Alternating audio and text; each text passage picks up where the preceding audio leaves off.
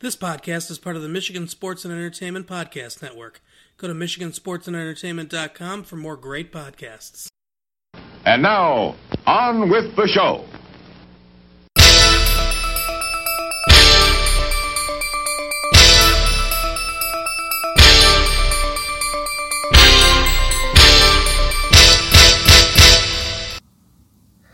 Hey everyone, welcome to We're watching here. We're watching here. This is Opinionated Movie Talk with Chris and Perry. My name is Chris Williams. With me is the Donald O'Connor to my Gene Kelly, Perry Cyber. Hi, everybody. What's up, Make them laugh. Make them laugh. Make them laugh. Make them laugh.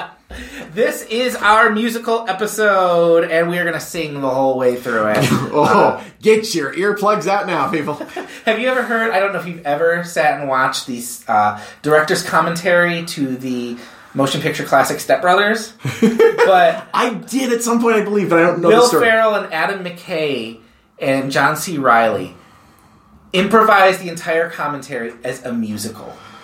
And Okay, that's is- really good. It is the That's- craziest thing. I should probably cue this up. they have a whole song devoted to the uh, the rubber balls that Will Ferrell has to wear in the movie. That's fantastic. It, it- it is great. Uh, today is a musical episode. Uh, we're going to get to our list of the top post two, 2000 and on 21st century musicals uh, in just a moment. But Perry, what have you been watching? I have uh, been watching a 21st century musical. Oh, great. What have you been Uh. I checked out Donald Glover's Guava Island. Oh, okay. which That's is on last week. It recording. yeah, it premiered at Coachella. Okay. Uh, he made it on the slide. No one knew he. They knew he was doing something, and that Mm-hmm. Rihanna was involved, but no what? And then suddenly, boom! At the beginning of Coachella, here's a new movie.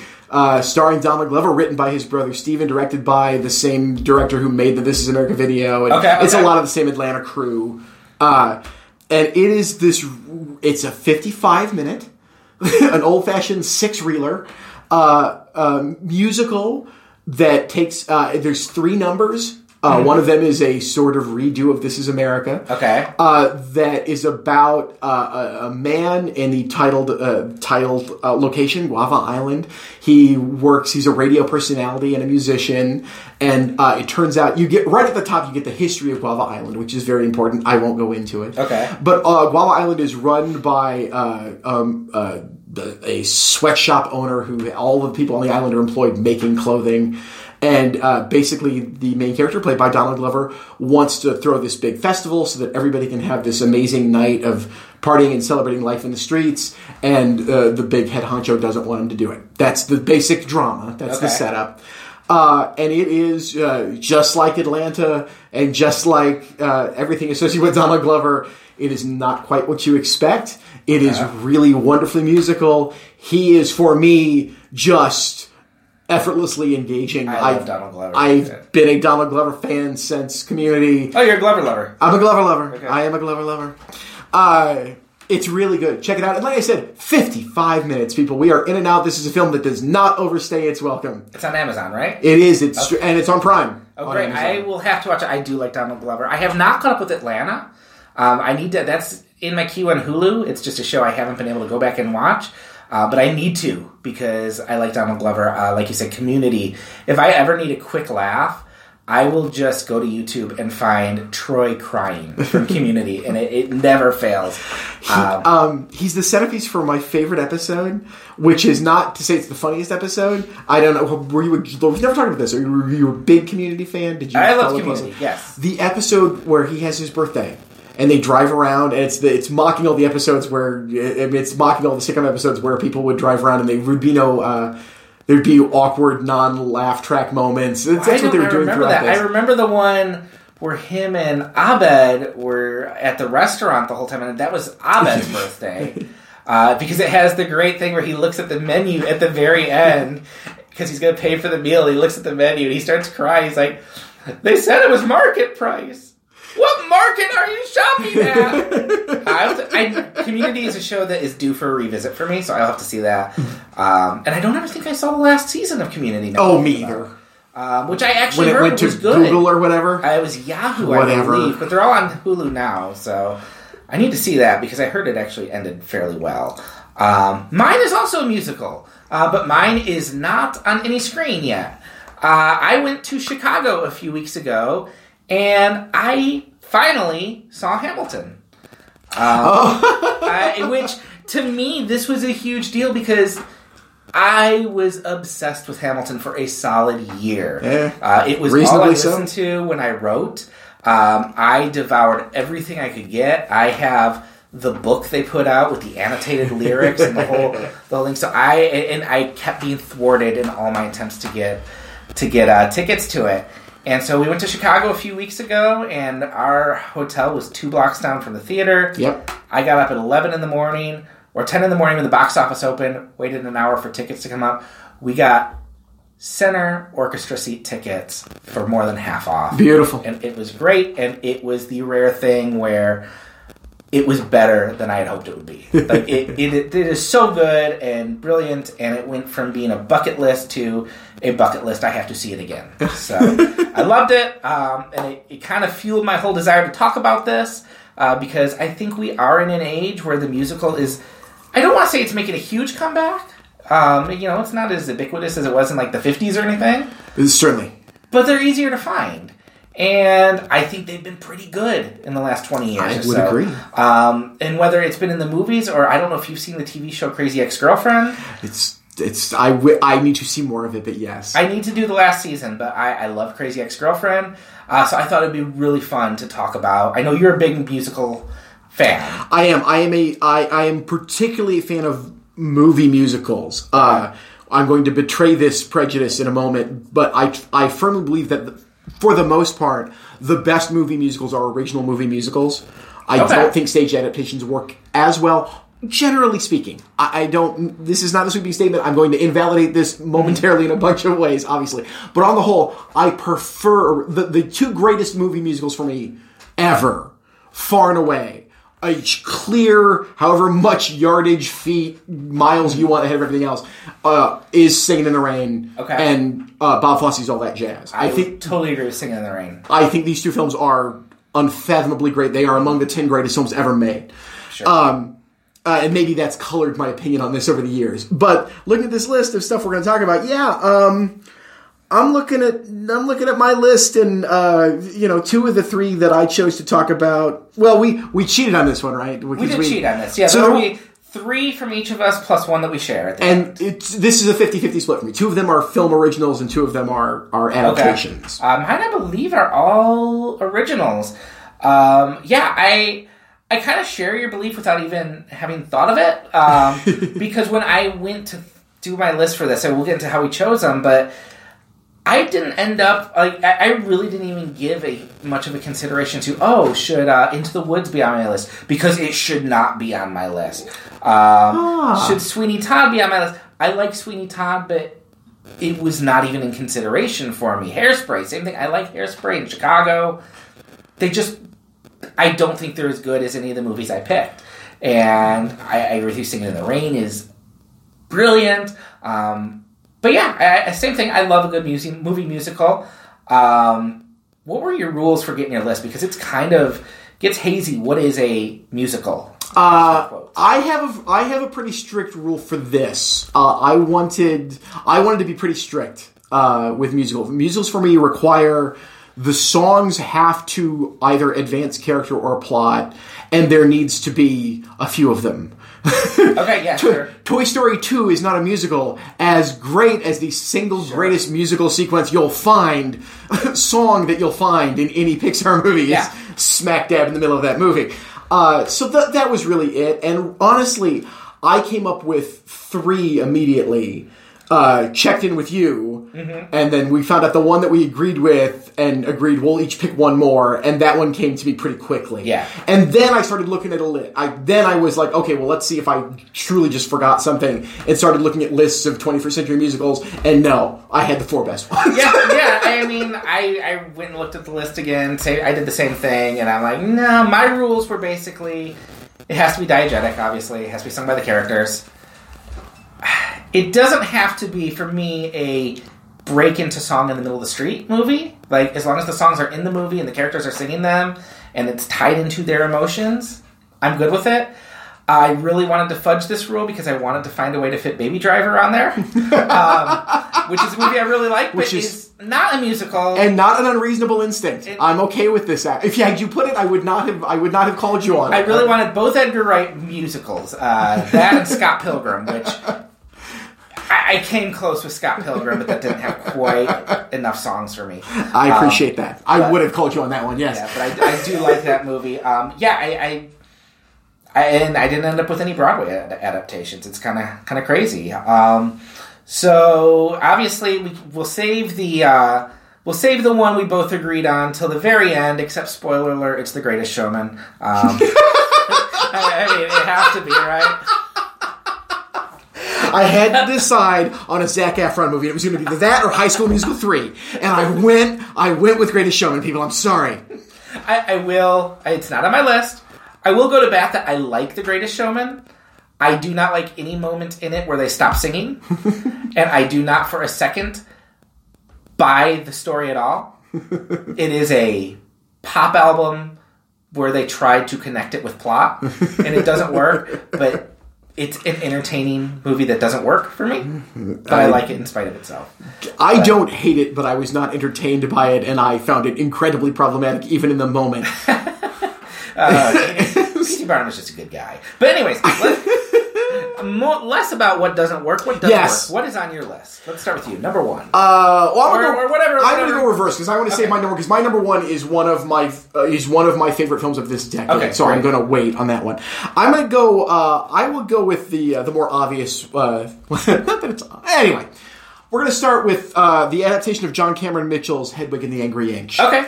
Which is actually coming to Criterion this summer. Oh, nice. If you've never Nice. seen it, I'm sure they will do a fabulous job with it, and it's a film that I'm sure needs a cleaning up. It was made very inexpensively in the heyday of indie film in the uh, early 2000s. Uh, it is a it was a one man show.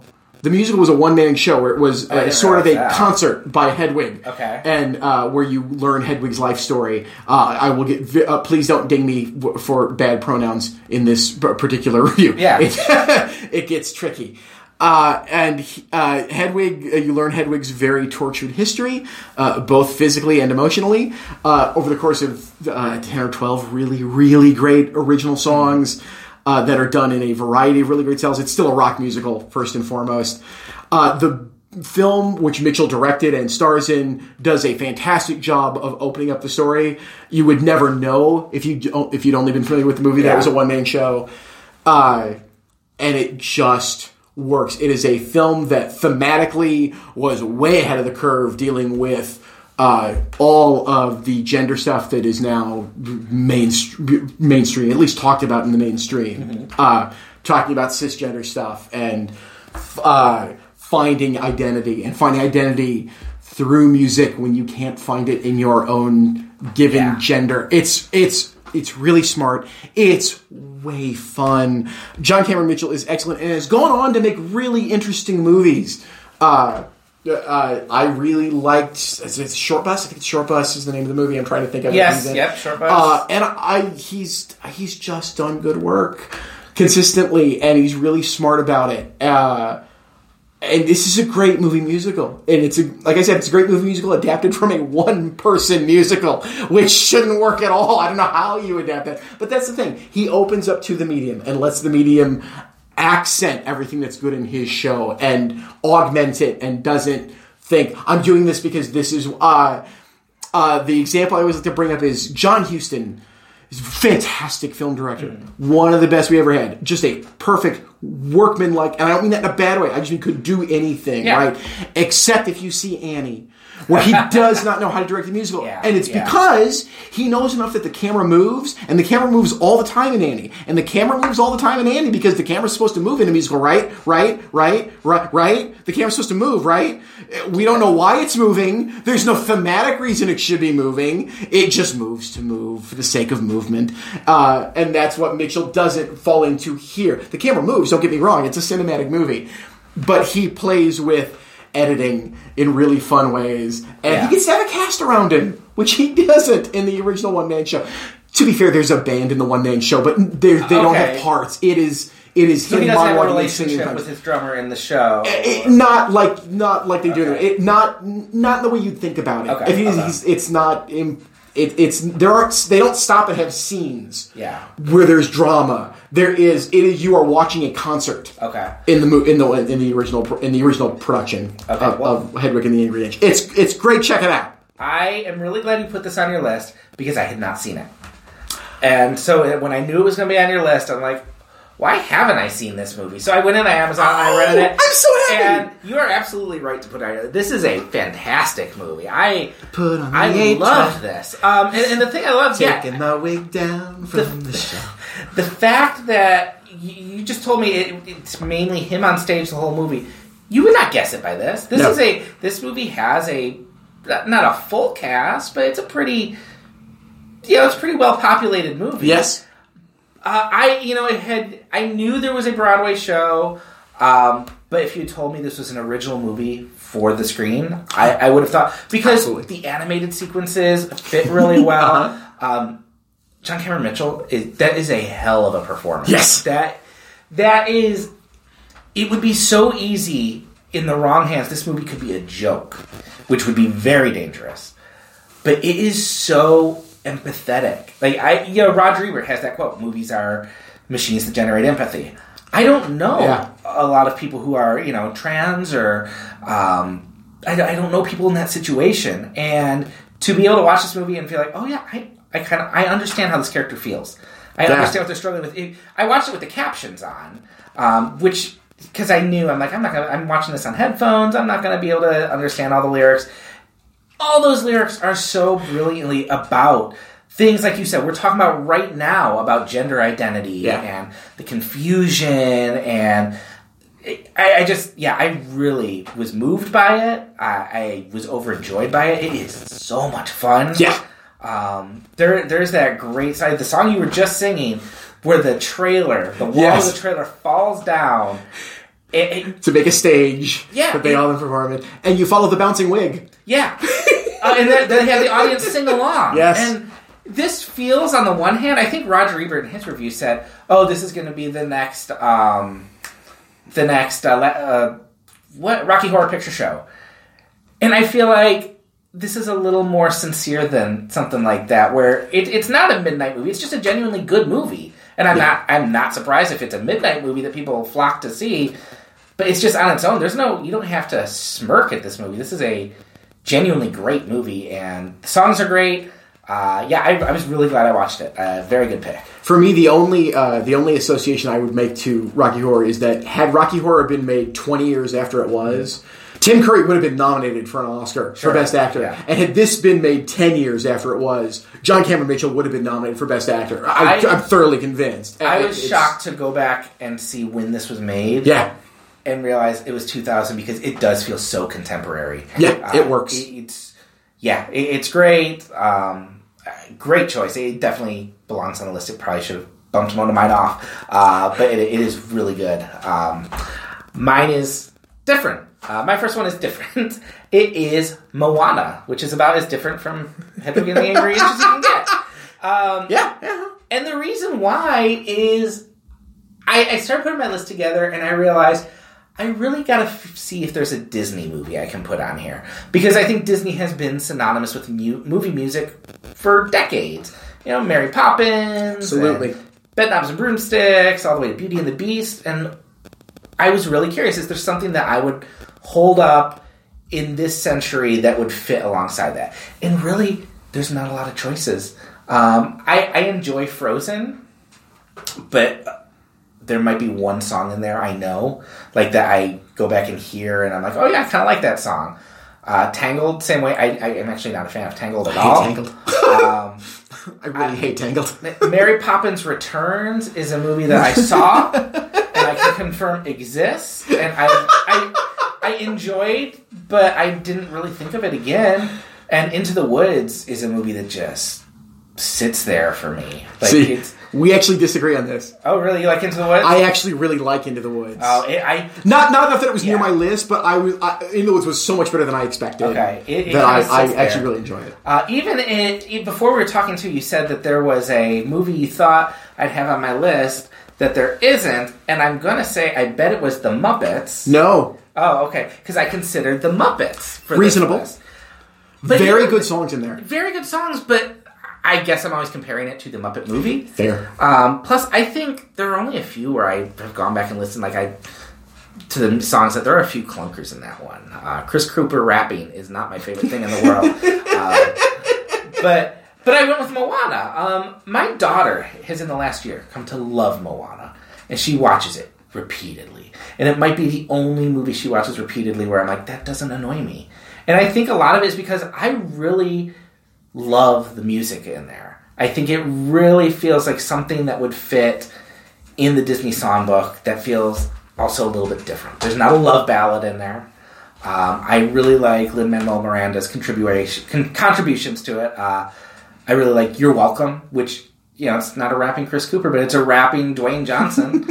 uh, I, I, really I love that song. Uh, I love uh, Jemaine Clement has has a song that's a lot of fun. I like the ballad that keeps you know weaving through "How Far I'll Go."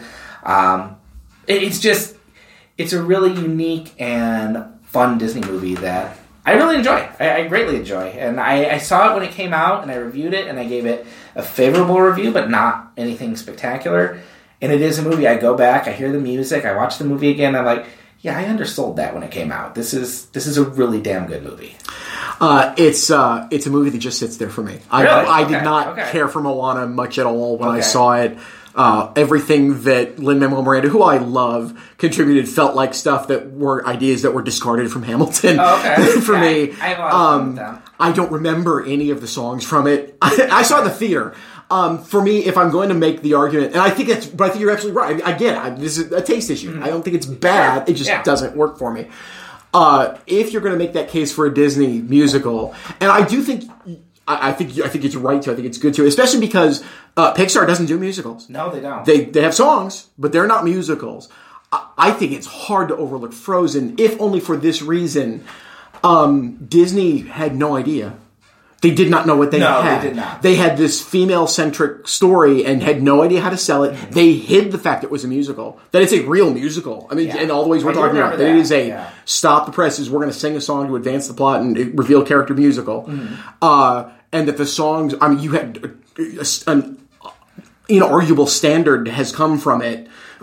Yeah. and I can also name three other songs in it that I really like, actually. Well, the other movie my daughter watches over and over again is Frozen, and I don't feel as kindly about hearing uh, "Let It Go" over and over. I understand that, and, and I don't think Frozen's a great movie. Don't get me wrong. Yeah, yeah. I, I am not arguing that, but from a historical standpoint, wow. It- I think it's I, I- it's I think it's a pretty if we're going to talk about the importance of keeping the concept of the musical Mm-hmm. alive in, in movies, it's hard to overlook Frozen. I, I think I think it's important. It's worth mentioning. Sure, And sure. and, uh, uh, that would that would bump off anything else from Disney for me in this conversation. Sure. not that it's on my list. oh, Although I do love to point out because I love useless trivia. I love Yeah, useless yeah. trivia. When uh, w- uh, when that guy won, when that song won, when when uh, Let It Go won, Mm-hmm. and the guy who wrote that, the couple that's married that wrote it, the guy became he, he got his EGOT with that. yeah, yeah. He became the I think he became the youngest EGOT winner ever. Oh, really? And since then, he has double EGOTted, Really? becoming the youngest person to double EGOT as well, and maybe the only person to double EGOT. It's it's it's it gets Did. Tracy Jordan gets a double EGOT? He did not. He did not. Although, if Lin Manuel Miranda, if Lin Manuel Miranda win, if when when Lin Manuel Miranda wins an Oscar, he will be the only person in history to have golden egotted uh, and gotten a MacArthur grant. So what's a golden EGOT? That's when you win a Golden Globe and an EGOT. oh, okay, okay. Well, and uh, and a Pulitzer. He has a Pulitzer too. He doesn't. pull- He's got. So we're waiting for that. That'll be the greatest resume in history. Yes, and he'll yes. win an Oscar at And- some point. And I love Lin Manuel Miranda. As do I. think He is, he is great. As do I. uh, he might get that Oscar with um, uh, In the Heights. He I might. something new for that. He might. So, uh, what is your second movie? My second movie is a film no one has seen Oh, great. from a director uh, who's not known as a director. Okay. Who's made nothing but interesting and good movies. Okay. John Turturro. All right. Uh, if you've never seen a John Turturro film, see one. They are very, they're all very different. They're all very good. Okay. This is a man who knows his own history, knows his Italian history, and knows his film history. And he has made films that are very different pieces all the way around, and they're all really interesting, even though they may be of varying degrees of quality. They're all worth seeing. Okay. In uh, the early 2000s, he made a film called Romance and Cigarettes that uh, stars James Gandolfini Okay. as a blue collar Brooklyn dude. He's married to Susan Sarandon, who's a blue collar Brooklyn lady, and he's having an affair with a young trollop played by Kate Winslet. oh my gosh. And they go the pennies from heaven route. Basically, they lip sync to traditional songs, Okay. to, like 40s and 50s Yeah. songs. This is a film full of passion and love of music, and it is a kitchen sink musical that, uh, again, it's it's one of those things where this will either work for you or it won't. okay. and I will tell you that it works for me beautifully. I think it's an incredibly entertaining film. Uh, Gandolfini is it, it, the the, on, the the only disappointment of James Gandolfini dying so young uh, that no one talks about is the fact that it left Tony Soprano as a giant shadow over everything he would ever Yeah, do. And he was a phenomenal actor Yes. uh, who could do so much and had one of the great voices. I don't mean singing voices. I just mean one of the great voices Mm-hmm. in. Uh, I will go so far as to say film history. His his voiceover work in Where the Wild Things Are is spectacular Oh, and should be yeah. studied for how to use your voice really well. He did it. He did it as Tony Soprano too. You're paying attention. Um, he's a stage actor who knew how to calibrate for the Mm-hmm. screen. He's wonderful, and Sarandon's wonderful, and Kate Winslet is a, a slutty trollop and fantastic in it. And How have I never heard of this? it's movie? because no one saw it. It disappeared. Uh, I remember when it came out. I made a point to go see it the, the minute it was playing uh, in Ann Arbor.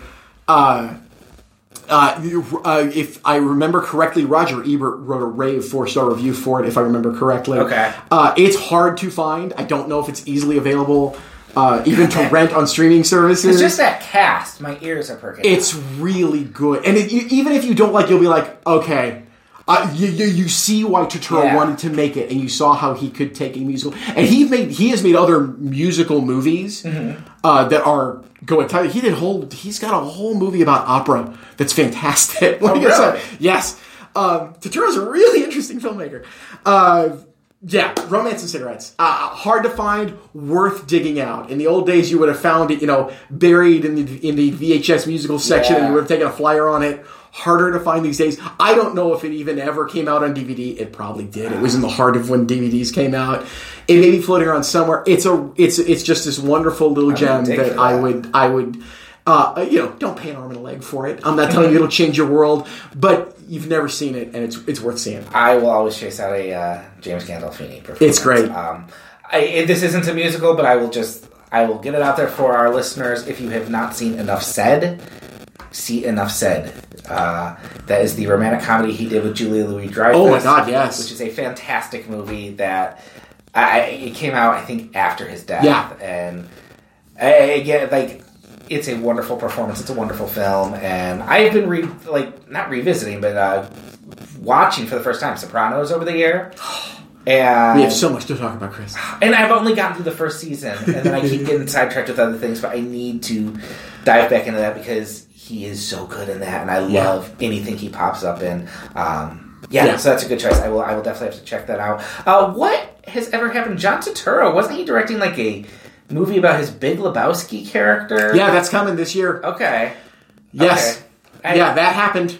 Okay, I knew that was happening, but I also know it was supposed to have happened like three years ago, and I'd heard nothing else about it. I believe it is coming out this year. Okay, okay, I'll have to keep an eye out for that one. Um, so my movie is different. Um, it is a movie from last year that, again, I don't think many people saw. I don't think it got much of a theatrical release, uh, but you can find it now on streaming. It is a movie called Anna and the Apocalypse, and this is a Scottish movie by Tom McPhail. Uh, this is the weird combination of teen musical comedy, Christmas movie, and zombie film. and it sounds like all those tastes should not go together, and it works so well. Um, it is about a group of teenagers who, over uh, over the night of their Christmas program at school, there's a zombie apocalypse, and they have to survive it, get back to the school, um, and it's told in song. And the key is that while the movie's really funny, it's not a joke. This isn't a this isn't like kind of a grindhouse concept where it's like, ha, see how funny this is. It's zombies, but they're singing. It's actually a very earnest movie. Excellent. Um, the zombie stuff in there works very well. Uh, and the music stuff works very well. And it's not singing zombies. There's one song about killing zombies, but the songs are all about the isolation you feel as a kid, and you know the loneliness and the fear of the future waiting for you. And then you have that kind of hope and fear coupled with the end of the world, and your world is falling around, ar- falling down around you. Your parents aren't going to be there to catch up for you, and it really kind of mingles the loss of hope and holding on to uh, holding on to well hope um, as the world's kind of coming apart. And I really I love this movie. It is the music is very much High School Musical-ish, which kind of fits the genre, but it's fun. Um, there is a Christmas song in there that is one of the most cleverly dirty Christmas songs I've heard. uh, it's it's often very funny, but it's very heartfelt. It's and the whole theme is about holding on to hope, and I love that. I'm kind of a sucker for those themes in movies. I think it deals with it better than The Walking Dead ever dealt with it. uh, it it's a really interesting mashup. Um, Ella Hunt as Emma is so good. No, her name is not Emma. It's Anna because it's Anna in the Apocalypse. but I wrote down Emma, and I don't know why. Um, but It happens. yes, but she is fantastic. Uh, I, I think it's it- it's just got the courage to say we're this weird little thing, and we're gonna be it, and we're not treating it as a joke. Uh, we're just gonna make this, and it's good, and I really like it. It's gonna be kind of a perennial uh, Christmas revisit for me. I heard nothing but wonderful things, and it got by me last year. I still haven't seen It got it. by a lot I, of people. I need to see it. I'm, I'm sure it's grandly entertaining. It's really good. I, I heard someone describe it as Shaun of the Dead meets La La Land. I would say probably more accurate is Shaun of the Dead meets High School Musical. Okay. Um, because the, the unlike La La Land, this actually has music all the way through it, but um, and the people can sing. But uh, but it, it's it's a really fun little movie. Again, it's it kind of like Romance and Cigarettes. It's not going to change your world, but it's fun. It's a diversion, and I, I give them all the credit in the world for scripting together the money to put this out and delivering something that much fun. Excellent. So your third movie. All right. I almost want to say this. I'd almost rather share our shared one and then get into this because I'm going to talk about a film that I could talk about for hours. Um, it is a film. Uh, it's an adaptation uh, of uh, a musical by Jason Robert Brown, who's a fantastic, fantastic songwriter uh, for the musical theater. He did a small piece called "The Last Five Years." Okay, yes. which is uh, it tells the story of a relationship. It is a two-person musical. It is a two-person sung-through musical on stage. Uh, the gimmick, and gimmick is far too weighty a word. The structure is a much better word for it. Is her songs are told are sung in reverse chronological order throughout the relationship, and his are forward. Okay. So the very first song is the song she sings after he has left. right. And then the first song after that is the song where he has fallen madly in love with her. Yes. And you are pistol whipped emotionally back and forth throughout the movie because of this structure Yes. and throughout the stage play, if you bother to see it. Uh, it was adapted by Richard LaGravenese, the great Richard LaGravenese, who we talked about extensively in our Fisher Robin King. Williams episode. He wrote The Fisher King. He uh, wrote this adaptation. Not that he changed a word of the songs. Okay, a couple of words changed. Uh, he makes he makes a modern reference, and uh, they they change one celebrity name. Okay. But he figured out he had the conception for this. He figured out he saw it. He said, "I think I know how to do this visually." Uh, this film opened on Valentine's Day. I want to say 2015. Yeah, that's- uh, yeah. Uh, and disappeared. Like it did so poorly in New York and LA that they never bothered pushing it out around the country. Uh, I saw it in Toronto the year before that. Uh, not knowing what it was, I went in just because I knew it was a new Richard LaGravenese film. Okay. Uh, the movie stars Anna Kendrick and Jeremy Jordan. They are your two leads. Uh, if there were uh, any sort of justice or rightness in the world, Anna Kendrick would have won an Oscar for Best Actress. She is startling in this. The first two songs alone, she would have had it. If you can give Anne Hathaway an Oscar for crying and singing at the same time, you better give Anna Kendrick one for doing every conceivable emotion on the planet in two songs, and believably. Um, I love this. I, I, I, I gush. I need to stop gushing and talk about why it's so good. Um, it's so good because Jason Robert Brown's songs are full of words that are that sound like conversation. That's not to say this is dialogue. These are just everyday words. These there aren't any fancy highfalutin things going on here. He's not straining to find a rhyme. This feels like conversation. Again, this is not an opera. They're not talking and they're not singing dialogue back and forth. These are songs. Right, it's a sung through. It is a sung yeah. through musical. They do not, with rare exception, they don't, they don't sing at the same time. They sing. There's a couple songs where they sing they are, that are duets, but not in the traditional bombastic. They're both hitting the same big note at the end moment. Uh, uh, I I marvel at this film every time I see it, and I've seen it. I've probably seen this film a dozen times, Okay. Uh, easily. Wow, in four years. Yeah, I Wow. I, I can go back to this film at any point. Okay. I show this film to people. I make people fall in love with this film, and then they want to rewatch it again. Uh, it is a film where emotionally you will run the gamut between them. You will find them both incredibly lovable, and you will find them both horrible. And your opinion may change depending on if you've had a fight that day with someone you love or not. Like, yeah, I have I have gone back and forth about who is to blame for this falling apart. Uh, no surprise that the relationship falls apart. That's the lead song, That's folks. story, yes. I just I, I and and musically, the really smart thing is that Jason Robert Brown, uh, and th- not just the lyrics, the music is wonderful.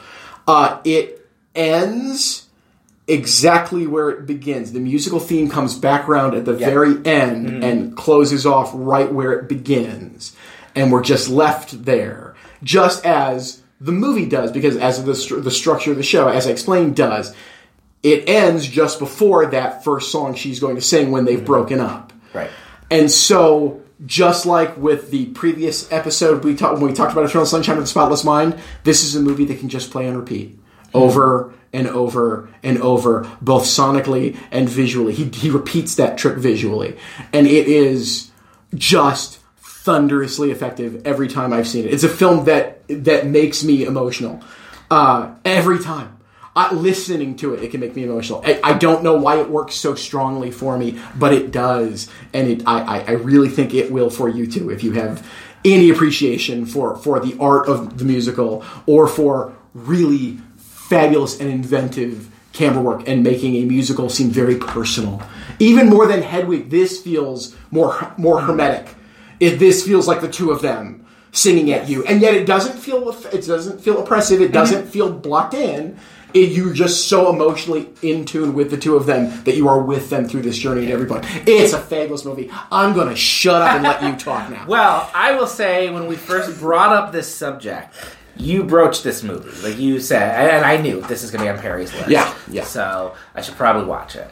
And I did watch it. and honestly, first off, then I looked up how this was done on stage.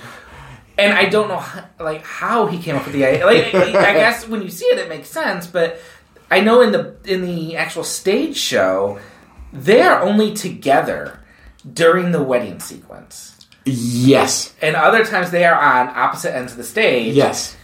Which is not what he does in this movie. Um, I really liked this movie. Good. Um, I'm glad. I, I and I think what I love the most, and I 100 percent agree with you. Anna Kendrick is just amazing. Like how I, I had to go back and look. I'm like, I don't remember her getting nominated for an Oscar No. for this. No one. How is she not? Because that is a performance that, like you said, every emotion is there, and just her face sells the entire thing. Like Yeah. there are moments in there. The um, well, the, the scene where he proposes to her, he he gets so close to them.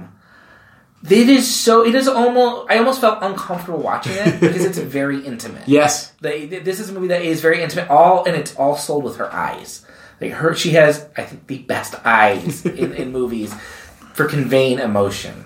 And yeah, the music's a ton of fun, um, but also rips your heart out of you. Oh, every time. And there is that kind of emotional whiplash. Uh, I, I really I love her in this. Um, I did get a little confused sometimes when the timelines were butting up against each other. It, it was easy for me to get lost.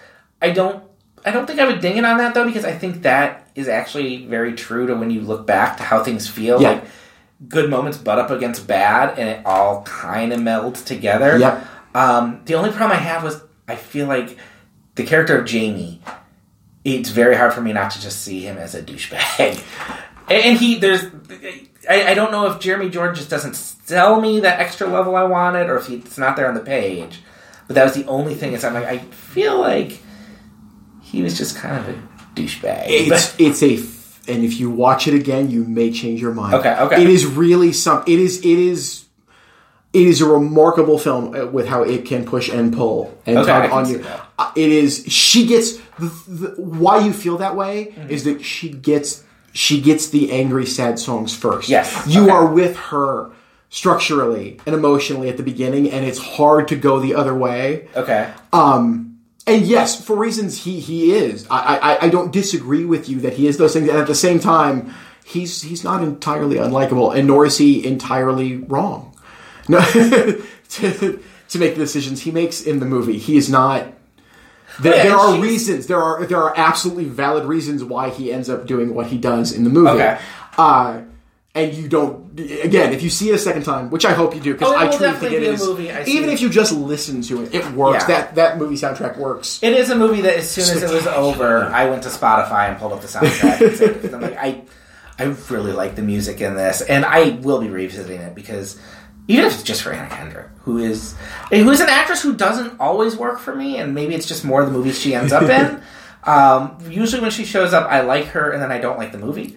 Um, but I think she's really good here, and it, it is a shame that she wasn't nominated for anything. It's- or that it. I this would be a movie I would feel like would become kind of like a cult thing where people would slowly start gravitating Oh, toward it. And I know it's been on Netflix um, a few times. Yes. Um, so yeah, I would definitely recommend seeking that out. I think it is. It, it definitely was a strong contender for should I bump something off the list and, and add it on, but I knew you'd have it on your Yes. list. Um, It was my favorite film of that year, and it will be in my top five for the best of the decade later this year. It's, And I- I think it's an I think it's a fabulous movie that is I I I I, I bemoan the fact that people don't even know it exists. It's Well- it's so good. and I was really curious too. I, I was really curious the budget for it, which is something like two million dollars. Yeah, nothing. When you can, when you consider Hedwig is six million dollars to make that movie, and this is not a criticism. This is actually a compliment. You can feel him stretching that budget because I Oh, was yeah. watching it going, this had to be a shoestring movie. And yet, he's pulling off some really intricate music sequences. Yeah. Um, you can.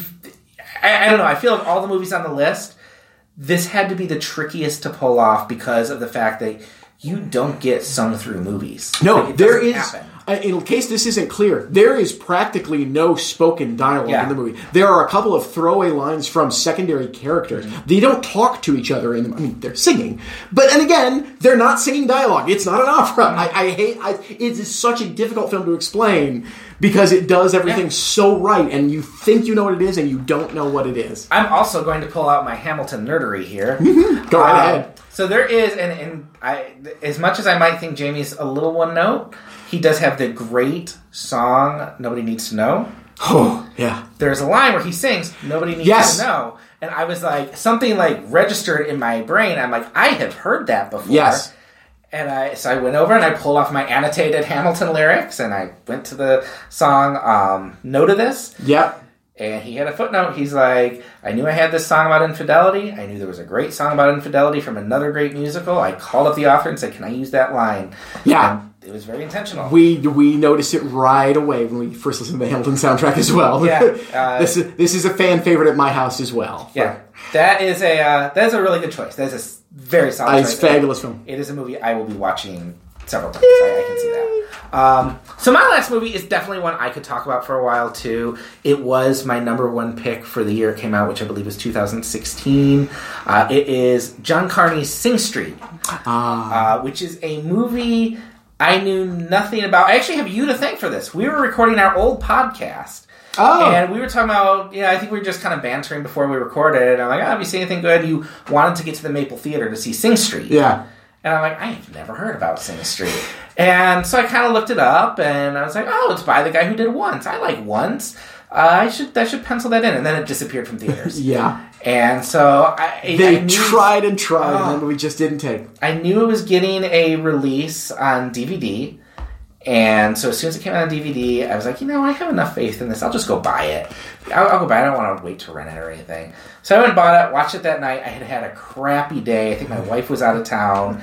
I was oh. just angry, had a bad day. And this movie salvaged that entire day because I was so overjoyed watching this movie, so in love with this movie that when my wife came home a week later, I was like, "We're sitting down tonight. We're watching Sing Street because this is a great movie." And she did not love it as much as I did, but that's okay. I still love it. Um, but this is a movie about a uh, boy in 1980s Dublin. He's kind of having a rough go of things. His parents are going through a rough time. He's at a really crappy Catholic school.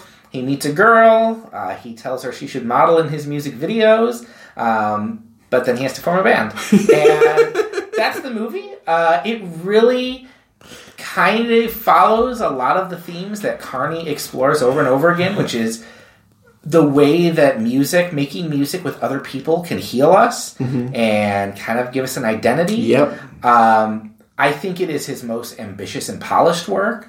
Uh, and we'll get to once in a moment, but um, I want to talk about Begin Again too. I actually really like Begin Again. I, I like Begin Again. I do feel it's a little like Once Again, but I do like. I, I feel like that movie gets a bad rap.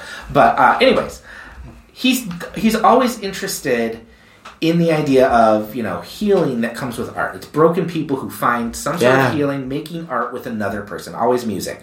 Um, and it's not just the fact that they love music; they love the collaboration between it, and it helps them grow. And I think here he delves even harder into the way that that can be an escape. It's a way out for people because 1980s Dublin pretty much looks like 1980s Detroit in some cases. I, you know, he you want him to get out, and so this is this is kind of an escape. It's a way to find your voice. Um, I love the songs in this movie. I, I listened to the soundtrack quite a bit. I think there was a hook where people were trying to sell this movie as, oh yeah, they're all spoofs of 80s songs.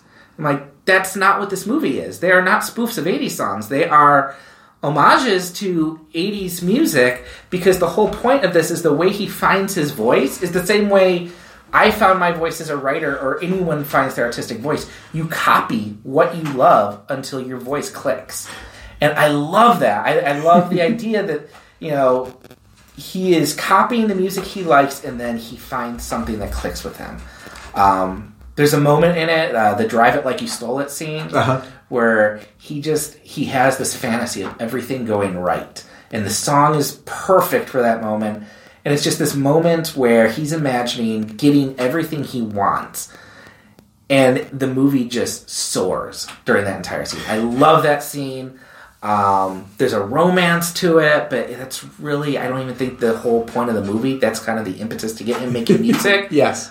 Um, I love the idea that collaboration, like, it's not a way to get back at your enemies. It's a way to draw them in. There's a bully in this movie who the way they handle him and bring him in to the art they're making, I love that. I like this is a movie I just I love, and I haven't even mentioned Jack Reynor yet, who steals the movie with the line, "I'm a I was a fucking jet engine." And, oh, I love this movie. I I love this movie. It is my favorite John Carney movie. I know there will be people who are emailing and saying I got it wrong. I should have put once. It was a struggle. I adore once. Once I- is fabulous. Th- This is a movie that I just So is this. Th- yeah. this is the heart wants what it wants, and I, I love Sing Street. It was my favorite movie of 2016. Once is a great movie as well. Um, yeah, and I I will also say that there's a lot about Begin Again I like. I really, I, I, I quite like Begin Again. Now, granted, that's because I pretty much would Mark watch Mark Ruffalo make eggs Okay. and think this is a fascinating two hours. I, I think he's a flawless actor. Uh, he sells a lot of this. I like Begin Again so much because it is, it is once. It's exactly again. It is what it, it's exactly what you do after you have a, a band has a really great first album. They make that album again with a bigger budget, and I have no complaint with that. With this, I, I think it's a great movie, Sure. and I think I actually think on the whole there are more better songs in it than are in Once. There's really only two musical sequences in Once, as I think. Yeah, I mean, there's a lot of the soundtrack is full of music, Yes. but there's not a lot of it's background in the movie, or maybe they just tossed off for five seconds. Exactly. Uh, so I think it's a better musical. uh, and even even Sing Street, pushes being a musical. It does. It- it's really not, but it is. It's fine. I, I, I have no problem. I, I, I, I'm not interested in having that. I, it's, it's close enough. It's fine. Yeah, sure. If I, I, I, that's what kept me from considering all three of those. I was Okay, like, okay. they're not quite musicals as strict as I want to do it for this Sure. list. I am fine calling them Yeah, and. I, I definitely was like, eh, does it work? And then I'm like, yep, you know what? do it. I like it. Do it. Do it. But no, it's yeah. Uh, I really I love when I see Jack Reynor show up in anything just because of his role in this movie. Even though I don't know that I've seen him do anything great, but I love him in this. Um, I, I, this is just I, I don't know. Like I don't know if any movie gets the joy of making art is right as this does, or once, or beginning. Yeah. Like he understands it's not just oh we're not just going to do some fun songs. There's joy in actually producing it. And I I can't think of another artist who is making movies like that. That is just saying it's just as fun Yeah. to make art. Yep. Yeah, yeah, I really like this movie. Um, so we have a fourth, We have a fourth. and it was the one uh, I, we both had this on our list. I think it's an obvious choice, but uh, it's an obvious choice because it's the right choice. Perry, you want to say what it is? What's the, what's the fourth? That would be uh, Baz Luhrmann's Moulin Rouge. yes, yes. which is a uh, I understand the people that hate this movie. I do. Yes. I get it. Uh, I don't share that opinion whatsoever. Uh, this was one of the great movie going experiences of my life. I saw it at a either a Friday or Saturday night opening weekend, Okay. full packed showing at a theater in Ann Arbor. I was excited for this. I had loved Strictly Ballroom, Baz Luhrmann's uh, first film. I was okay with Romeo and Juliet, but I was excited for this. I'd heard such good things about it, and I remember a half hour in watching a stream of old people walk out of the theater, never to return, and I thought. Oh, I didn't realize how divisive it was because I was savoring it, and then I, I was thinking, oh, oh, okay, yes, I can see how that would throw you off if you weren't, if you were expecting a musical and got this in your Oh, face. I can understand how, but, and I have never had an experience close to this. During the last, during Satine's death sequence, mm-hmm. those those black backgrounds and their two pale faces cut back and forth between.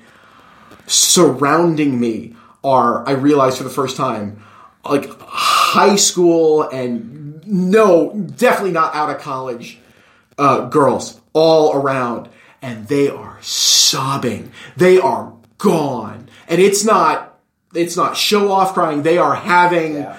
The moment that Baz Luhrmann has constructed for them to have. And I, it's one of those few times where I went, oh, I so respect this. Because I was nowhere close to crying. I, I, it did not have me in that capacity. And I think we've talked about this. I'm not much of a crier during movies. It doesn't happen. It happens exceedingly rarely. Uh, I was loving, I adored the movie all the way through. Uh, to see something work and and alienate at the same time, I Yeah. I had never had that experience. Not to that strong a degree for a movie, and it, it has always stuck with me. On top of the fact that I think the film's just a just a damn masterpiece. I- I, I think it's a flawless piece of work. I saw it when it opened. Uh, it was probably about a weekend, so I didn't have any walkouts. People kind of knew what to expect at that Yeah. point. But I just remember being, oh, this is something I haven't seen before. You know, this is just even the choice to use modern pop music in the way he does, where sometimes it's very sincere. Like the Elephant Love Medley Yes. is a yeah, that is a wonderful movie moment for me, and I love how just dripping with sincerity that is. But then he can pivot and do the like a virgin moment, which is so silly Yeah. and works so perfectly. Um, I watched this a few years ago with my wife on Valentine's Day. Uh, we were just it was we were at home because we have kids and like, well, what movie should we watch? Let's watch a movie for Valentine's Day. I'm like, what about Moulin Rouge? I haven't seen that in a while.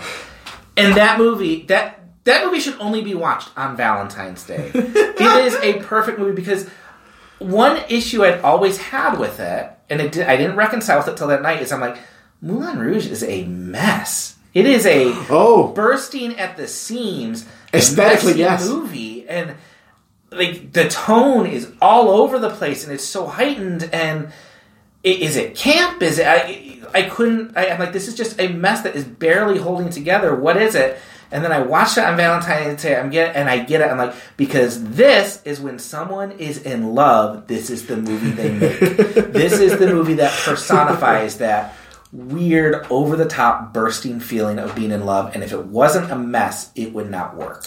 And I, I love the fact that this movie is so just ready to fall apart any second, like a giant puppy dog. um, I also love.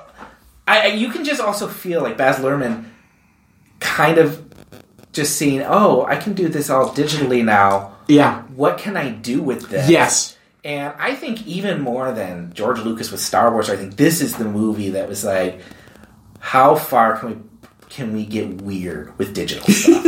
because this movie, it was the first one I remember where the camera is just swooping for miles and in and out of things, and it's such a big movie. Yeah. like emotionally big.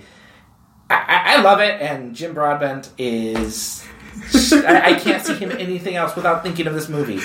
He is. Oh, It's the film where we found out Ewan McGregor can sing. oh, he's good. Oh, he's fantastic. That's also why this is not like La La Land, but which is a movie I like. I've, I've dragged it. I like La La Land, but um, it was not in consideration for my list.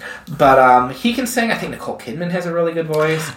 Um, it, it is what I love about it and why I think it works for being as frenetic as it is. And it is edited in a way that normally I repel. I would not normally oh, it's busy. so be drawn to a film that is made like this, but it is that moment where it is obviously so heartfelt. You get that sense that the people that made the movie love the movie. Oh, yeah. They're not made they didn't make it this way because they think you'll love it this way. Mm-hmm. They made it because they are high on this on this pure sweet rush of love as you said and it and to base to hook the whole thing emotionally into into Nature Boy, the, the classic song, the Nat King Cole version being the most famous, probably. That you know, just to, to be loved and to be loved in return. Mm-hmm. To hook the entire thing on that at the beginning and the end is so smart. Is to make such a smart play to point out the history of of the expression of love in popular culture, mm-hmm. not just art, but all of popular culture. To to ha- to encompass all of that, this is it's an accomplishment, and I understand it gives people a headache. I understand if people just re- just repel from it. But it was a success. It made a hundred Oh, million. oh, it was a huge really hit. well. And- but there are still there are certainly oh, yeah. critics who hate it, and there are certainly people I know whose opinions I love who hate it, It- and I understand that. And I don't. It's I. You, you cannot convince me otherwise. It is one of those movies where, again, every time I watch it, I'm like, is this going to be the time it falls apart? And usually it's the first five to ten minutes, I'm like, oh, I don't know about this. Like, because it takes a while for you to pick up the tone. Uh, because it, it moves very frantically in those first few minutes. Oh, yeah. And then the instant they make it into the Moulin Rouge and the uh, smells like Teen Spirit kicks in, that is where I'm like, yep, movie's got the hooks on me again. I, I love this movie. I'm all in. Uh, what was- chips in. What was the movie you thought I was going to have on my list? knowing your tastes and knowing your loves and knowing your preconceptions. I am shocked there was no mention of Dr. Horrible sing along blog. I wouldn't have even considered it um, because it didn't get a theatrical release. It wasn't. Oh, who cares? it- Come on. How long is it? It's like twenty minutes, right? Oh, so long. I thought it was closer to an hour. It it might be. It's also it's been a very long time since I've seen Dr. Horrible's sing along blog. That's what I thought you were Um, go with. I do like it. I do like it, but it has probably been a good eight years since I've watched that. um, yeah, yeah. I, I would like to cheat and mention one more. Sure, go ahead. A film that, uh, if you want to talk about an original movie musical, Mm-hmm. uh, but that requires uh, a, a certain background knowledge to come to it, but it's totally worth it if you have that. Todd Haynes' Bob Dylan film, I'm Not Here, is excellent, uh, especially if you're a Dylan freak. It is. Okay. It is a film for Dylan freaks, truth be told. But it truly, that's you're playing with the art form in really interesting ways. Uh, and it contains a bunch of really great performances. I- not the least of which by Cate Blanchett, who plays Dylan in one of his many incarnations in the movie. I feel like they sent me a screener for that one year, and I never got around. To It's a it. film I never recommend unless I know somebody really well. I, I would never say you need to see this, but uh, it's a film I dearly love. Of the big Todd Haynes musicals, I far prefer it to Velvet Goldmine. I think it's a much better movie. Uh, that maybe because I love Bob more than I love glam rock, but uh, it's it's it's worth checking out. I, I didn't want to put it on the big list because all those films on the big list I would really encourage almost anybody to check out and see. Sounds good. But if you've never seen it and you're interested, yeah, I'm not here. It's worth a look. Uh, also, you mentioned uh, all that jazz. We should do a uh, an episode on that. I would love to. Maybe we do it like It's the- Patreon. it is the 40th anniversary of it winning the Palme d'Or this year, so I think it's a perfect time to step up. When does do that uh, Criterion come out? Uh, all that jazz is out. All that Oh, okay, jazz okay. is available Yeah, on Criterion. okay. I'm pretty sure. Yes, I know. That's it is. right. That's right. It's Hedwig. That's that's Hedwig's yes. coming, and oh, we get to talk about Fosse Verdon. Oh, Fosse sounds Verdon good. on FX, which I'm enjoying. The great Michelle Williams. Well, so you're going to need to stay tuned to that. But if you want to hear that, head over to Patreon. You're going to want to subscribe to the bonus content. Uh, Five dollars a month gets you access to some really great bonus content we're going to have for you. Uh, in the meantime, Perry, where can people find you? You can find me on Twitter at Perry Loves Film. You can find me on Facebook where I friend pretty much anybody.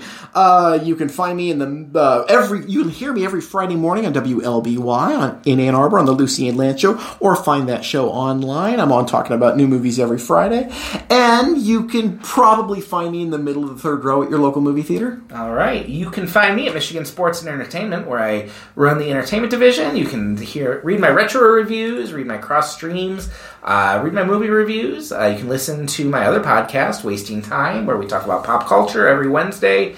And follow me on Twitter at Mere Christianity. And we will be back